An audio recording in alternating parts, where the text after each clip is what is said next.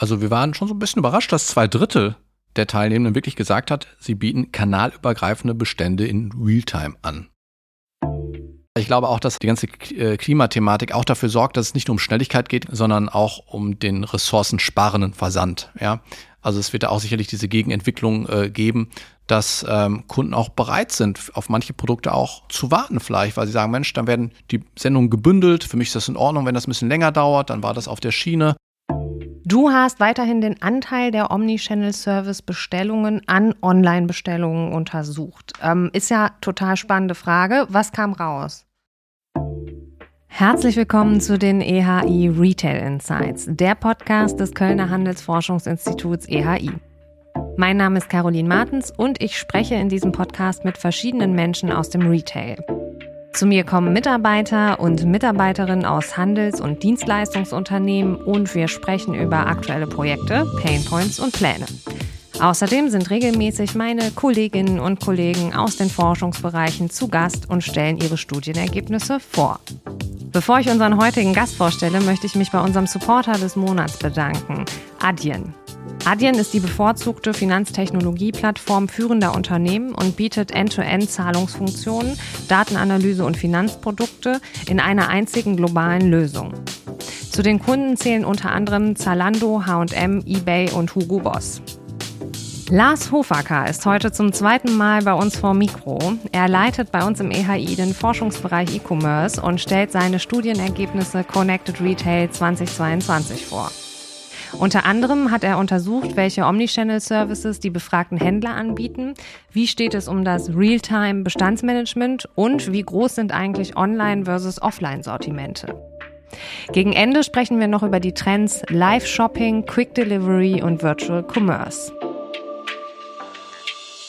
Hallo Lars, willkommen im Podcast.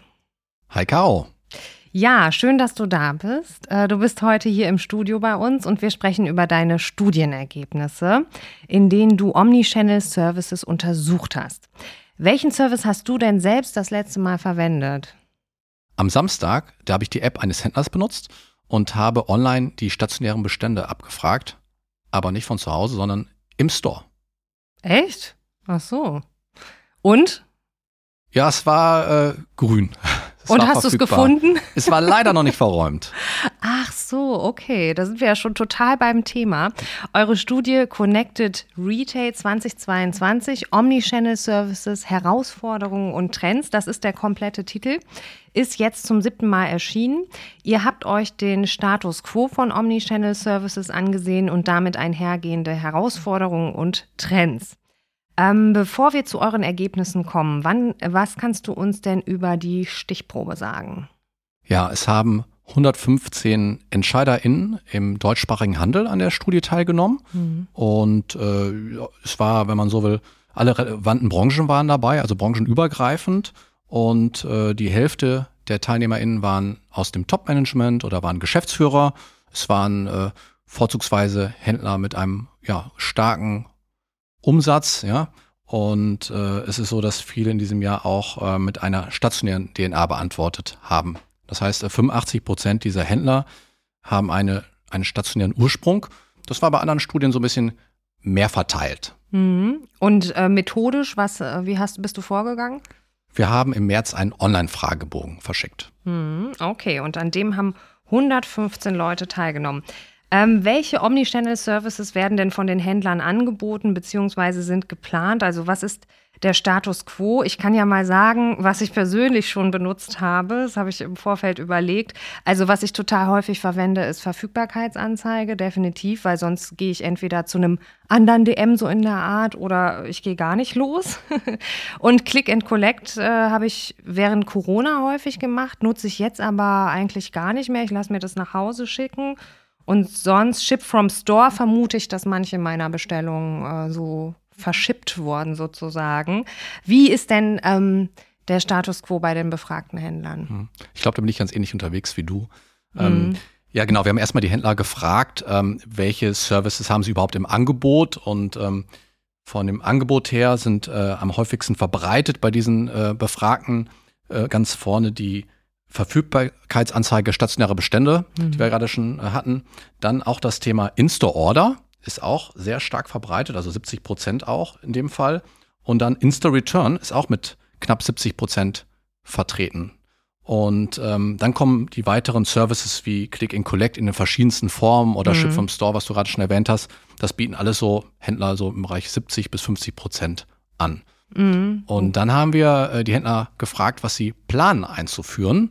Und äh, da finde ich, sieht man schon schöne Zahlen, was das Potenzial eigentlich so ist. Und da ist okay. äh, diese Verfügbarkeitsanzeige stationäre Bestände da ist das Potenzial liegt bei 94,5 Prozent. Also mhm. 94,5 Prozent. Das heißt äh, wirklich, äh, die Händler haben das entweder im Angebot oder sie planen die Einführung und äh, gefolgt von In-Store Order und dann kommen verschiedene äh, Click-and-Collect-Varianten oder auch In-Store Return und ähm, Services, die jetzt nicht ganz so verbreitet sind oder wo, wo es ne, ein bisschen zurückhaltender mhm. ist oder wo auch vielleicht nicht so viel Potenzial ist, das ist beispielsweise so ein Service wie Click and Meet oder die Videoberatung aus der Filiale. Das ist jetzt nicht ein Service, der jetzt so weit vorne ist. Ist vielleicht auch total branchenabhängig, ne? Ich, äh, Click and Meet hatte ich, äh, Click and Click-and-Videoberatung hatte ich jetzt schon häufiger. Und das muss ich sagen, da bin ich total begeistert von, wenn es schon mal um so größere Anschaffungen geht oder so. Ne? Ich habe mir sogar einen ähm, ausgebauten Van äh, im Allgäu digital vorstellen lassen. Ich habe ihn nicht äh, gekauft, aber es ist äh, total unglaublich, was das für Möglichkeiten äh, gibt in dem Bereich. Ne?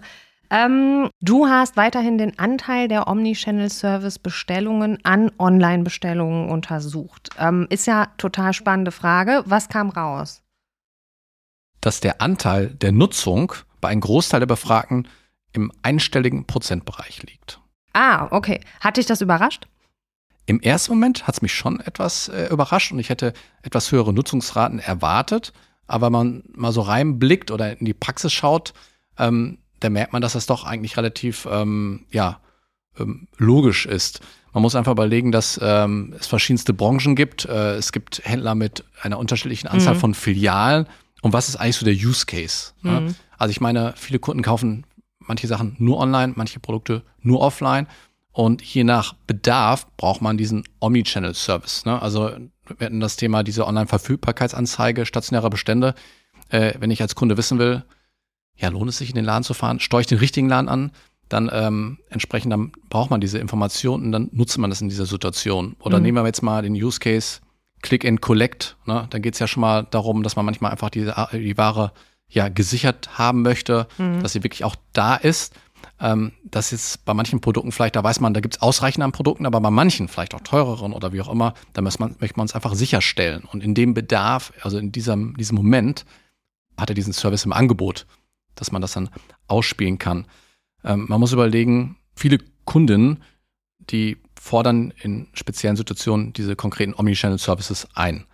Und ähm, hinter diesen Nutzungszahlen, da stehen natürlich unterschiedlichste Arten von Händlern. Es gibt Händler natürlich, die, die eine hohe Filialanzahl haben.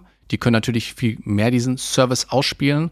Ähm, gleichermaßen müssen Händler natürlich auch im E-Commerce sichtbar sein und erfolgreich sein. Also wenn ich jetzt viele Filialen habe und die Website ist nicht bekannt, dann kann man jetzt auch nicht so viele Omnichannel-Services ausspielen auch. Mhm.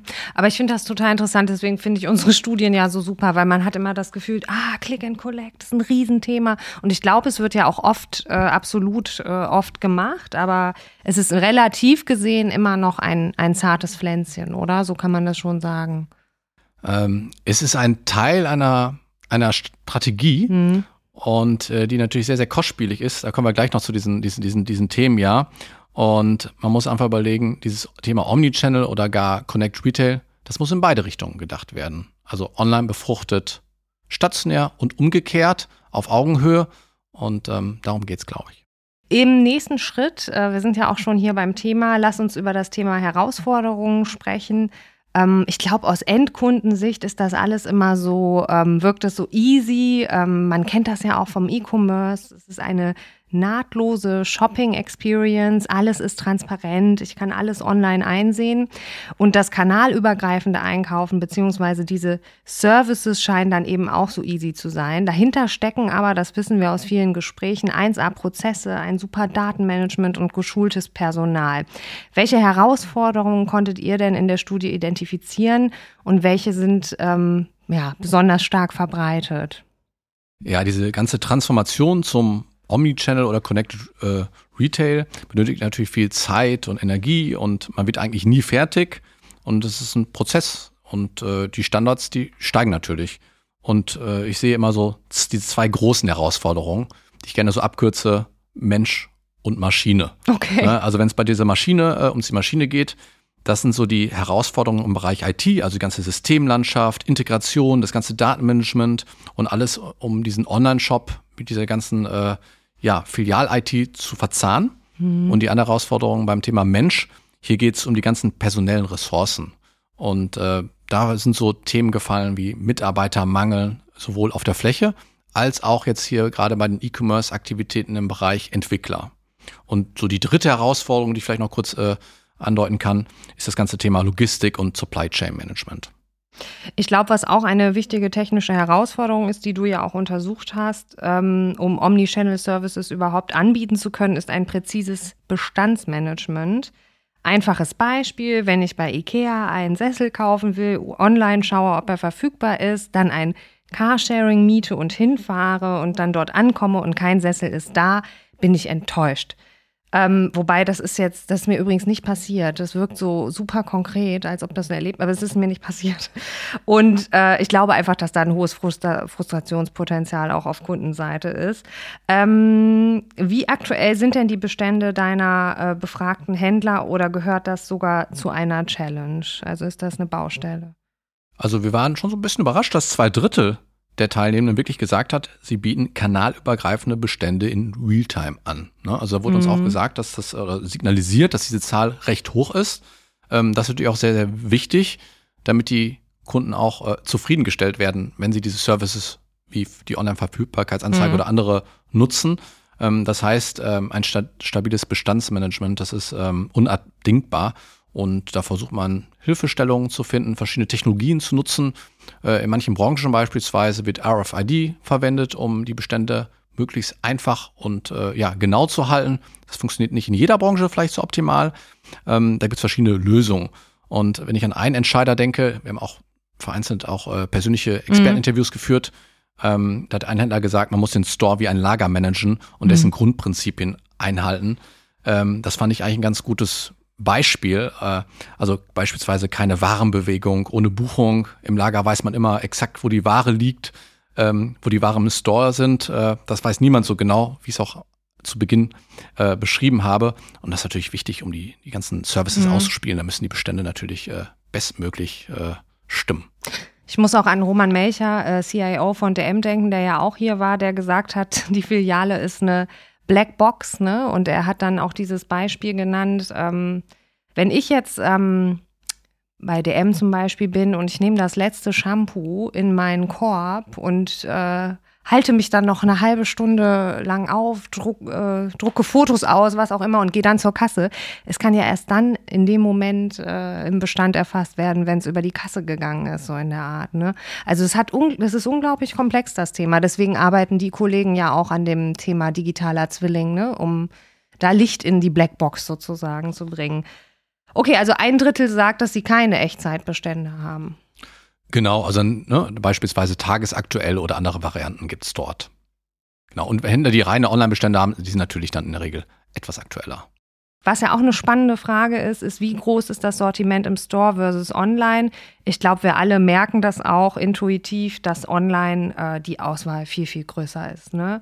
Ähm, ja, kannst du mein Gefühl quantifizieren? Ja, also Insgesamt fang, fallen die Angaben zum Sortimentsumfang unterschiedlich aus, aber man merkt schon, dass ein Großteil der Handelsunternehmen äh, einen Großteil der Bestände sowohl online als auch offline anbietet. Also mhm. wirklich dann, das sieht man, wenn man sich die, die Charts anschaut, ne? also so über 90 Prozent des gesamten Sortiments werden dann doch von einigen Händlern sowohl online als auch stationär angeboten. Und ähm, ja, man sollte jetzt so denken, dass so ein Online-Sortiment scheinbar unendlich sein kann. Ja, ähm, da gibt es ja nicht so viel äh, Kapazitäten, ähm, zumindest äh, in, in der Sichtbarkeit des Online-Shops, was auch immer hinten dran angebunden ist. Ähm, man merkt aber einfach, dass äh, es hängt sehr stark vom Unternehmen ab, von der Filialanzahl eigentlich, äh, wie groß die Sortimente sind. Mhm. Und wenn jetzt beispielsweise einer jetzt äh, einen, einen stationären Fokus hat, dann sind die Sortimente im Online-Shop ja, nicht zwangsläufig mhm. so groß Ähm, da gibt es auch noch Besonderheiten. Es gibt natürlich Händler, die selbst zu Marktplätzen geworden sind, ja, äh, also selbst fremde Partner über den eigenen Online-Shop verkaufen oder sie auch selbst über andere Marktplätze verkaufen. Dann ist das mit den äh, Sortimenten noch ein bisschen schwieriger abzufragen. Das haben wir auch gemacht. Das kann man auch gut äh, sich da anschauen, mhm. diese, diese Besonderheiten. Aber man merkt einfach, dass manche Produkte nicht so online-fähig sind oder sagen wir mal teurer ist. Also es gibt viele Gründe auch äh, dafür, dass manche Produkte einfach nicht online angeboten werden. Ne? Also es gibt manchmal Regularien. Bei Franchise-Systemen ist es schon mal so, dass dann ähm, in manchen Regionen entsprechende Produkte nur angeboten werden. Ähm, dann sind manchmal einfach die, die Warenkosten, äh, also ne, die Versandkosten zu hoch auch. Ne? Mhm, da sind es natürlich auch wirtschaftliche Themen. Und dann nehmen wir ein so ein bestimmtes Produkt, äh, nehmen wir mal so Gefahrgüter oder sowas. Da hatte ich jetzt, äh, nehmen wir das Thema Bauschaum im Baumarkt zum Beispiel, ja. Also das ist ein, ein Produkt, was in, in Baumärkten beispielsweise ähm, da kann man nur das Sortiment abfragen, was auf der Fläche ist, aber man kann es sich nicht schicken lassen. Ja. Mhm. Und äh, bei einem anderen großen Marktplatz habe ich es auch mal bestellt, ja, und über einen Marktplatzteilnehmer wurde es verschickt und äh, ja, die Ware kam so an, dass es schon äh, ja geplatzt war, aufgeplatzt war. Äh, da merkt man einfach, dass da ähm, die Händler wirklich auch vorsichtig und bewusst auch damit umgehen. Mhm. Also man mhm. kann das jetzt, äh, also das ganze Thema Sortiment ist sehr, sehr komplex und so ein paar, auf ein paar Punkte sind wir auch in der Studie eingegangen. Alle wollen ja immer wissen, was in Zukunft passiert. Ähm, und man kann schon sagen, dass sich da drei äh, Trends äh, abbilden bei den Händlern. Das sind die Trends Live Shopping, Quick Delivery und Virtual Commerce. Ähm, du beobachtest schon viele Jahre den Markt. Ähm, fangen wir mal an mit Virtual Commerce. Was ist hier Phase sozusagen? Also wie schätzt du das ein? Oder vielleicht auch ganz kurz erklärt, was das ist. Mhm. Ja, gerne. Also diese Ergebnisse zu den Trends, also die haben mich wirklich äh, im Positiv, Positiven überrascht. Mhm. Wir haben ja wirklich gefragt, was sind äh, die Services der Zukunft, also die Services in den nächsten fünf Jahren, welche sind besonders äh, innovativ und äh, dass dort diese drei Trendthemen genannt wurden, die du gerade erwähnt hast. Und ich möchte jetzt mal auf das Virtual Commerce äh, mal, mal eingehen. Ähm, was ist Virtual Commerce? Ja, also wir haben jetzt äh, zusammengefasst hier die Begriffe eigentlich AR wie Augmented Reality, VR wie Virtual Reality und diesen, diesen Zukunftstrend oder Hype, äh, Metaverse. Und ähm, bei diesen ganzen Anwendungen versuchen Händler diese virtuellen Shopping-Anwendungen einfach zu verbessern. Also mhm. Also möchte das, was man stationär schon ganz gut kann, möchte man digitalisieren. Und ähm, ja, und da gibt es, glaube ich, viele Ansätze, um den Online-Kauf zu verbessern. Äh, mhm. Äh, denken wir da nur die, die ganzen Customer Journey. Ähm, es gibt da virtuelle Anproben als Möglichkeiten. Äh, es gibt äh, 3D. Ansichten, man versucht auch im Bereich so Gamification da auch äh, solche Ansätze dort äh, einzubinden. Und ähm, bisher war aber die, die Nutzung oder diese ganzen Nutzungsraten im Bereich AR und VR waren noch relativ gering mhm. äh, in Deutschland überhaupt. Und äh, jetzt könnte es sein, dass das ganze Thema Metaverse vielleicht für neuen Fahrtwind sorgt. Und das äh, ja, untersuchen wir gerade. Das ist so spannend, dass wir jetzt dafür auch extra ein Forschungsprojekt jetzt hier ähm, gestartet haben. Da läuft mhm. gerade eine, eine Online-Befragung. Da sagen verdammt viele Händler gerade ihre Meinung. Also da kommt ganz Ach, cool. gute Resonanz. Mhm. Und letztlich geht es aber darum, das Online-Shopping-Erlebnis zu verbessern, jetzt hier aus unserer E-Commerce-Sicht. Und nehmen wir als, als Beispiel Retouren oder sowas. Ja, durch bessere Produktvisualisierung, ähm, durch äh, virtuelle Anproben ja, wird letztendlich das Shopping-Erlebnis verbessert und es sorgt beispielsweise für weniger Retouren. Und ähm, genau, und äh, wir haben auf jeden Fall in dieser Studie jetzt so abgefragt, auch was sind so die Use Cases, in welchen Bereichen des Handels äh, könnte das Einzug äh, erhalten. Und äh, das werden wir dann am 24. August, werden wir das dann vorstellen. Da haben wir so eine, so eine Session, wo wir die Forschungsergebnisse vorstellen und das Thema auch wirklich vertiefen, was der Handel eigentlich da mit dem Thema machen kann. Also zwei Sachen dazu. Einmal genau, wie du auch schon gesagt hast, es gibt da total smarte Sachen. Ne? Es gibt so Apps, wo ich meinen Fuß mit scannen kann und dann kriege ich die richtige Schuhgröße zugeschickt. Das finde ich, Schuhe online kaufen habe ich zum Beispiel, glaube ich, fast noch nie gemacht aus dem Grund.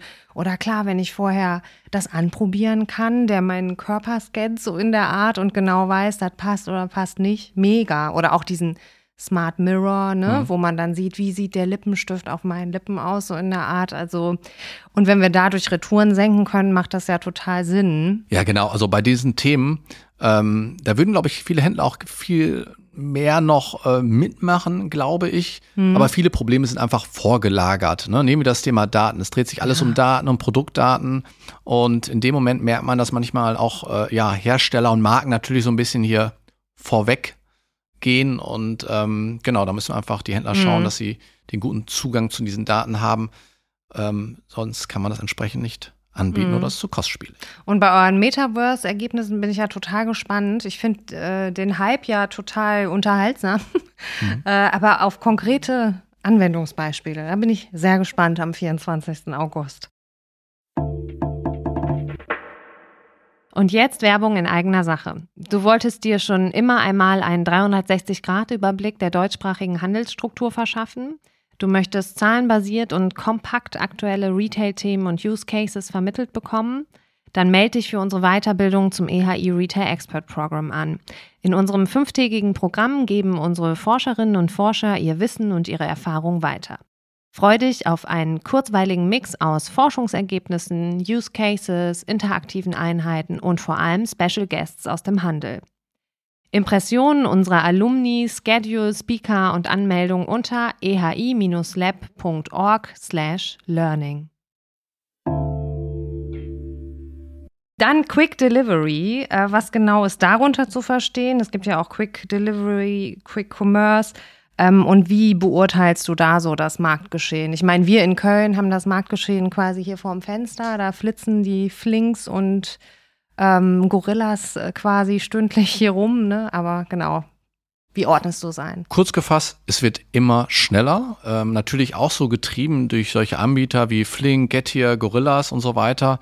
Ähm, die Händler haben ja verschiedenste Begrifflichkeiten verwendet. Wir haben das hier unter Quick Delivery äh, zusammengefasst. Mhm. Man merkt einfach, dass, dass durch diese Anbieter so ein bisschen der Druck natürlich steigt, auch so Services wie Click and Collect schneller zu machen. Also dass man nicht nur Tage braucht oder Wochen im schlimmsten Fall, sondern wirklich, dass schneller bereitgestellt wird. Dass man Minuten. Mi Minuten zum Teil. Also ja.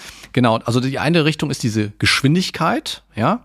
Ähm, es kommt da aber meiner Meinung nach auch noch so eine andere Facette rein. Ich glaube, es geht jetzt, also das steht jetzt nicht so in der Studie im Detail drin, aber ich glaube auch, dass das ganze Thema, die ganze äh, Klimathematik auch dafür sorgt, dass es nicht nur um Schnelligkeit geht, glaube ich, ähm, sondern auch um den ressourcensparenden Versand. Ja, also es wird da auch sicherlich diese Gegenentwicklung äh, geben, dass ähm, Kunden auch bereit sind, auf manche Produkte auch zu warten vielleicht, weil sie sagen, Mensch, dann werden die Sendungen gebündelt. Für mich ist das in Ordnung, wenn das ein bisschen länger dauert, dann mhm. war das mhm. auf der Schiene.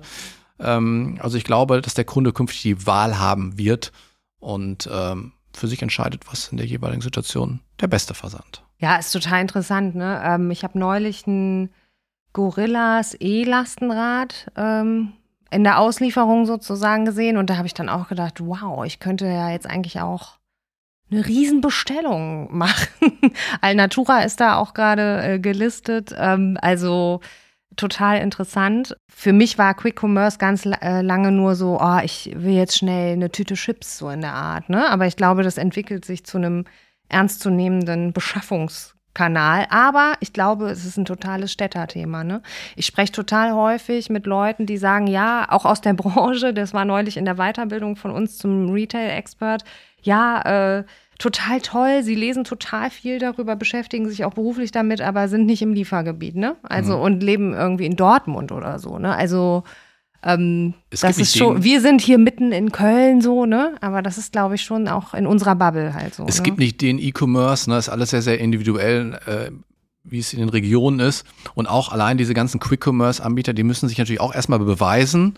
Und ähm, genau, aber ich glaube, dass auf jeden Fall Elemente wie diese Schnelligkeit auf jeden Fall hängen bleiben werden. Mhm. Ja, es ist auf jeden Fall spannend, das weiter zu beobachten. Ja, ähm, drittens sozusagen Live-Shopping, der größte Trend laut eurer Ergebnisse. Ähm, ich habe das selbst auch schon mal gemacht äh, bei einem Modehändler.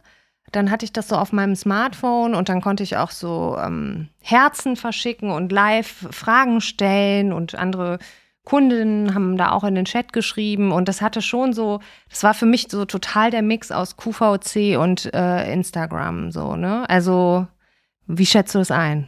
Ja, du hast gerade schon gesagt, also Einkaufen per Livestream, das ist ja auch so das Comeback des Teleshoppings und ähm, das ist schon beeindruckend, gerade in dem chinesischen Markt, da soll das ja schon so etwa 10 Prozent am gesamten E-Commerce-Umsatz, ja, äh, Wahnsinn. Hm. Äh, genau, sollen das ja schon sein. Ähm, es ist momentan in Deutschland eine Nische. Mhm. Ja. Und äh, man merkt aber, dass jetzt schon einfach große Anbieter, also erfolgreiche E-Commerce-Versender, das auch schon einsetzen. Ich möchte ja einfach mal zwei Beispiele nennen. Mhm. Äh, DM Live, die bieten das beispielsweise in ihrer App an. Und äh, die haben dann eine Show, wo man vorher das ankündigt. Da gibt es einmal so ein genau, Thema. Show ist, glaube ich, das richtige Show, Wort. genau. Ja. Ich glaube, denen ist eine Show. Und äh, die laden zu diesen Shopping-Events ein und äh, da haben die beispielsweise einen Termin, wo dann eine, eine Hebamme da ist und die beispielsweise über Babyausstattung aufklärt, Produkte demonstriert und ähm, ja, die ganzen äh, Zuschauer können Fragen stellen, können kommentieren und möglich einfach äh, auch in den Warenkorb legen. Und zum anderen Thema, ein anderes Thema wäre beispielsweise Hautpflege. Dann wurden Influencer vielleicht irgendwie die, die, die Cremes oder Make-up oder was auch immer äh, vorstellt. Und ein anderer großer Versender, Lidl in dem Fall, hat auch äh, jetzt äh, vor einigen Tagen damit begonnen. Ne? Da ging es los mit äh, Stand-Up-Paddling, äh, wo man dort was vorgestellt hat und ähm, Sub. Ich habe das genau. ganz lange nicht SUP, im, Sub, genau. im Urlaub, was das sein soll. SUP, genau. Genau. Und ähm, ja, also ich finde, das ist irgendwie eine gute Möglichkeit, auch für die Händler so, so eine Wissensdatenbank auch so ein bisschen aufzubauen. Ne? Also ich meine, die Online-Shops werden immer mehr auch zu Plattformen Mhm. und äh, wenn man mal recherchiert und vielleicht mal nicht live dabei sein kann, kann man das im Nachhinein ja auch abrufen. Und ähm, damit hat man eigentlich einen Dialog mit dem Kunden. Ähm, man kann sich abheben von Wettbewerbern, man zeigt seine Expertise, die man vielleicht sonst nur im Store zeigen kann. Und im Vergleich zum Fernsehen hat man dann doch schon mehr so die Community. Man merkt wirklich auch so, was da so reinrauscht. Das ist ein bisschen greifbarer, glaube ich, jetzt über dieses, äh, dieses Format, über das digitale Format. Und manche Händler ähm, sehen äh, in dem Bereich Live-Shopping ähm, nicht nur dieses, dieses 1 zu N Live-Shopping, ne, wie es bei diesen äh, Formaten ist. Für manche ist dann auch vielleicht so diese Videoberatung, Einzelberatungsgespräche. Manche definieren das auch als äh, Live-Shopping. Mhm. Ach ja, das ist ja total interessant. Gut, hast du schon mal Live-Shopping gemacht? Äh, ich habe äh, mir die Shows angeschaut, aber ähm, ich, es haben auch manche Produkte in den Warenkorb geschafft, aber ich habe es noch nicht zu Ende ausgeführt, muss ich ehrlich Okay. sein. Ja, super interessant. Ähm, ja, vielen Dank, Lars, für deine Einblicke. Ähm, glaube, man kriegt noch mehr Einblicke, wenn man sich die Studie vielleicht auch einmal komplett durchliest. Ähm, genau, die sind ja kostenfrei für unsere Mitgliedsunternehmen bei uns auf ehi.org erhältlich. Link kommt auch in die Show Notes. Ist es schon zu früh, Werbung für deine Konferenz zu machen? Nein, auf keinen Fall. Direkt vormerken. Und zwar der 8. und 9. November. Da wird in Bonn im World Conference Center die EHI Connect ausgerichtet. In diesem Jahr noch einmal mit den EHI Technologietagen zeitgleich. Also äh, bitte vormerken. Da gibt's äh, auch diese Themen, äh, die wir gerade besprochen haben und auch im Bereich Live-Shopping, Metaverse, da wird es einiges geben. Und nur Händler auf der Bühne. Nur Händler auf der Bühne. So, Lars, dann wünsche ich dir einen wunderbaren Tag und schön, dass du da warst. Danke, bis bald. Das war Folge 31 der EHI Retail Insights. Außerdem zu Gast diesen Monat Hella Fuhrmann, Country Managerin Germany bei Adyen und Jörg Uslar, Lead Business Development und Process Governance bei Mediamarkt Saturn E-Commerce. Am besten, ihr klickt natürlich auf Abonnieren und verpasst keine Folge mehr von uns. Ähm, wollt ihr direkt mit mir Kontakt aufnehmen? Sehr gerne. Schreibt mir einfach auf LinkedIn oder via Mail.